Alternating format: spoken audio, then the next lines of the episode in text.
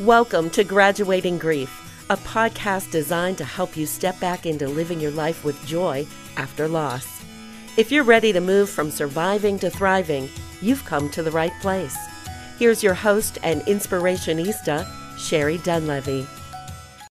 Hey, friend, Sherri Dunlevy, your inspirationista. Today, we're going to talk about how we can navigate the holidays while we're grieving. We're already past Thanksgiving as I am making this recording but there are a lot of holidays ahead of us. and um, I want to talk to you about it because when you're grieving and the rest of the world is so joyful and jolly, um, sometimes you can feel a little at ease. You can feel a little anxious. You can have a lot of anxiety around it all, or you can just want to feel like you want to go to bed and pull the covers up around your head and I get you, my friend. This one is a rough year. I have to admit it. I'm missing my dog and my dad, two integral parts of my holiday season. Truly. um, my son is 25 years old now. We lost Brandon 22 years ago. And so there are no little children around in my household. And so literally, Christmas was built around watching my dog open up presents because he just got so excited. we could wrap up his old toys, and as long as it was in tissue paper, we had a blast every Christmas just watching him tear into those gifts and and you know having that joy like a little child would and and that's going to be missing. And this year my father is missing as well and he was Mr. Christmas. He had the the Christmas spirit. He loved the original movie of Ebenezer Scrooge, and he decorated his tree so precisely. That's where I get that from. I definitely inherit that from him. And he loved the sounds and the tastes and the memories and everything about the holiday. And that's going to be gone this year. And so, as I go through the motions, I'm just trying to drum up that Christmas cheer, that holiday cheer, and I have to tell you, I'm uh, I'm struggling, and that's why I wanted to talk to you today because the rest of the world is is celebrating and they're so happy and they're joy filled, and and a lot of families are gathering for the first time this year because we couldn't gather last year or a lot of us didn't gather last year because of the pandemic. And so there is true joy going on in the world around us, and even maybe secretly inside our hearts, there's a little bit of joy too. There's probably a lot of sadness as well. And so, how do you navigate all these feelings, watching everybody else having fun and your heart is breaking? How do you do that? Well, not easily. Truth be told, not easily at all. But I wanted to talk to you about it because these feelings are real. And I don't want you to be resentful of someone else's joy. That's definitely not the way to get through the holidays. But what I would like you to do is get out a pen and pencil or a pen and a pencil or piece of paper rather and I want you to get ready to write your own permission slip. Now, what do I mean by that? I want you to grant yourself the permission to get through the holidays the way that you need to get through the holidays as best as you can. You know what you need, you know what you feel like doing or don't feel like doing. And I want you to grant yourself the permission to do or not do what you want this holiday season. So many of our friends and family are going to convince us that they know better, but they don't. They love you and they don't want to see you hurt and they don't want to see you alone. But if you don't feel like participating, you don't have to.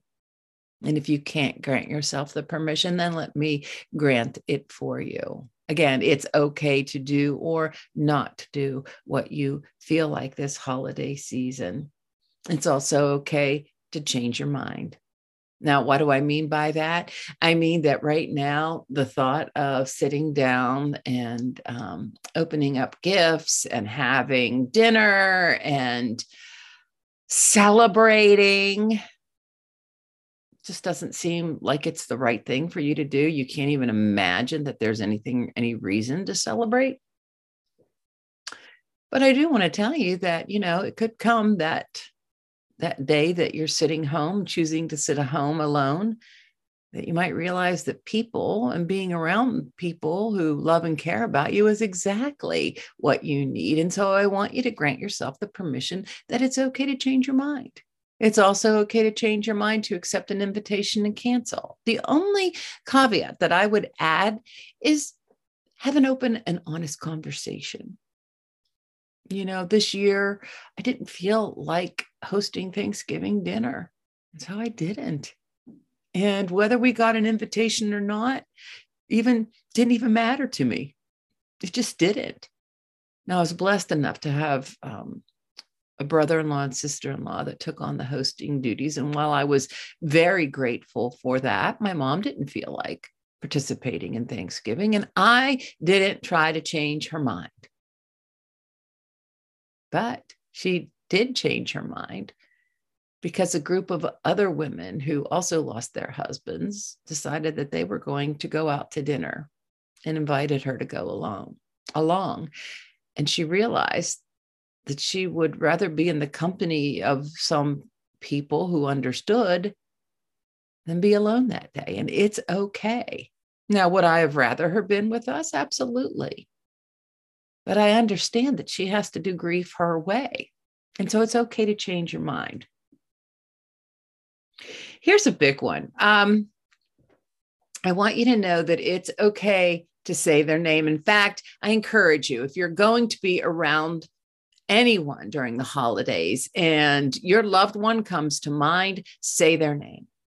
Say their name. And the reason that I say this is that you lift the lid and give the permission to everyone else, because chances are people don't know how you're feeling. And in order to make you feel comfortable and um, not make you cry, they might not mention the loved one who's missing this year. They might think it's too painful for you. And on the inside, you're leaving that event feeling so angry that no one mentioned their name. And how could they forget about your loved one when in reality they were trying to protect you? So here's how you get around all that. You mention their name, you bring it up, and then you grant the permission for everyone else to share a story, to share a memory, to say their name, to ask you how you're feeling since you lost them. And if tears come, they come. And it's all okay. Speaking of tears, it's okay to cry. I don't know how many times I've cried so far, and we're not even in December yet. my gosh, the, the holidays, they're filled with sights and sounds and smells and hugs.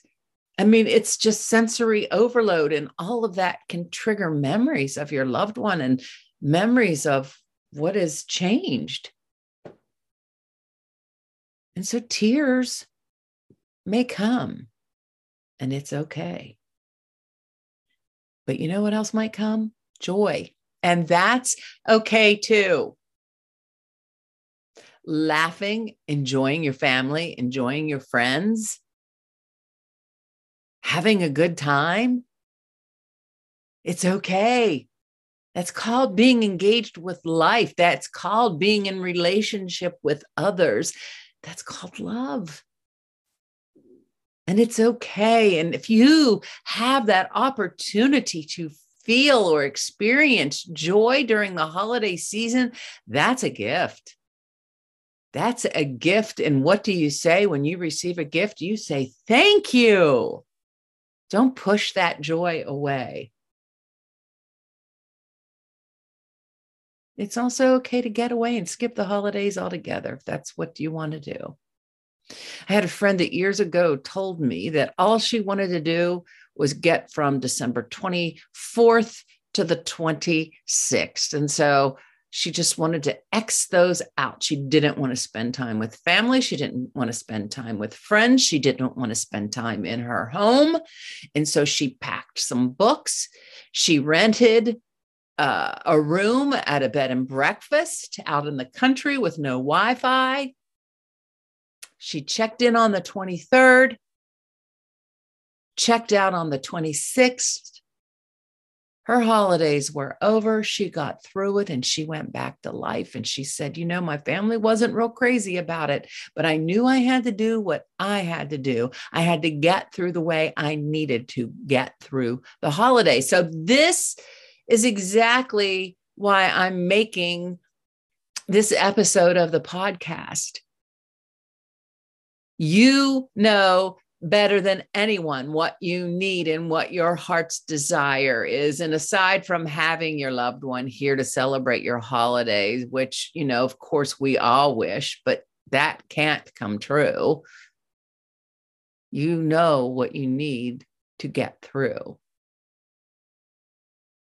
And I want you to, and I want to let you know that whatever that is, it's all okay. The only thing I would say is have an open line of communication with those that you love and explain it. Tell them it's not about them, it's about you, that you will be fine. And this is the way you want to do it. And as long as you are open and honest, regardless of whether they approve or not, do what you need to do. So it's okay to do what you feel like doing or not feel like doing. It's okay to change your mind at the last minute. Ask your host if it is okay, you know, and it's okay to change your mind once you get there if you want to leave. It's okay to mention their name. It's okay to be sad. It's okay to feel joy. And it's okay to skip them all together.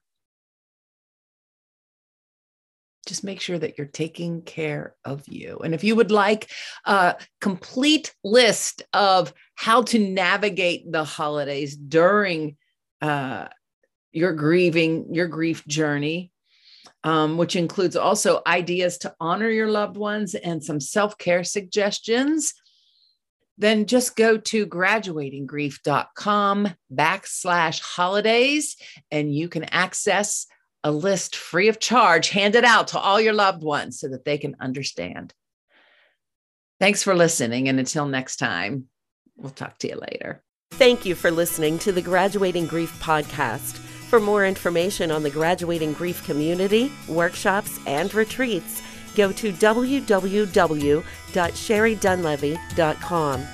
If you like this podcast, please subscribe, rate, review, and share.